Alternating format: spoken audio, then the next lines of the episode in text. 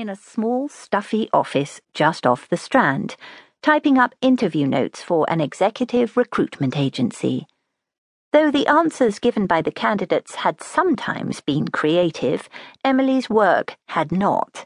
In fact, it had been stultifying.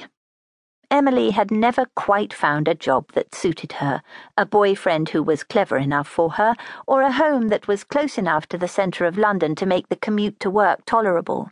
But because she was young, that was okay.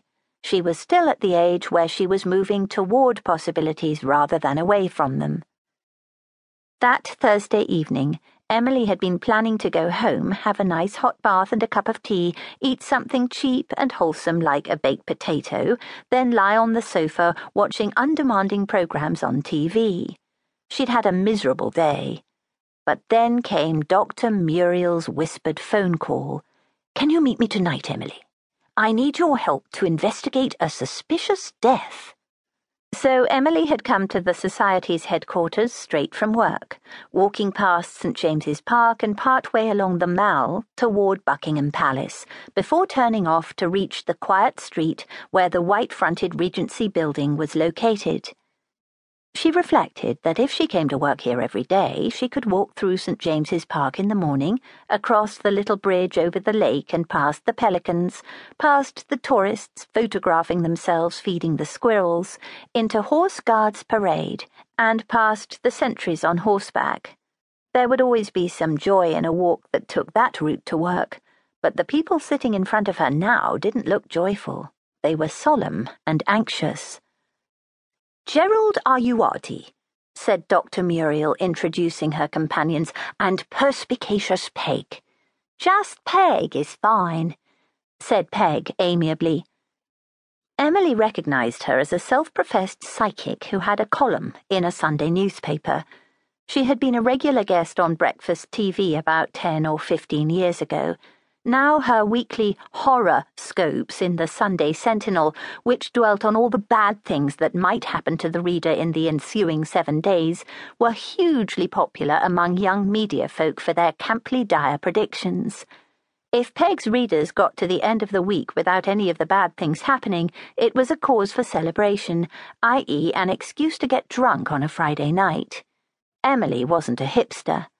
At the end of the week, she looked forward to treating herself with tea and television rather than a skinful of drink, but even she had read the horoscopes. "I'm Emily," said Emily, sitting down.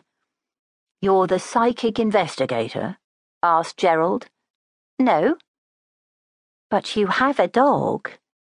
What on earth had Dr. Muriel told them? "I'm afraid my dog's dead." "Ah." Peg seemed reassured. "So that's it." "Who's died?" Emily asked.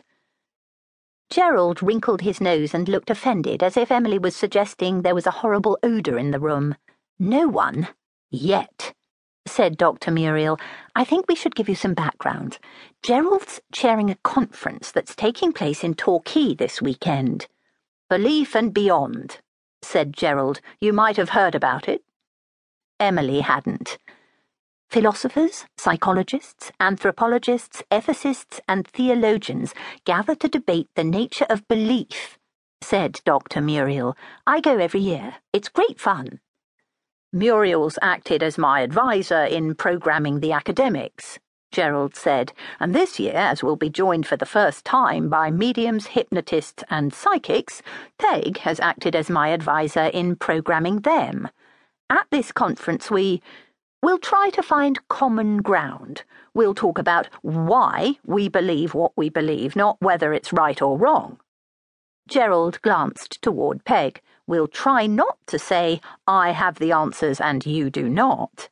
"Unless there's a book to sell," said Dr. Muriel cheerfully. "Then the gloves are off."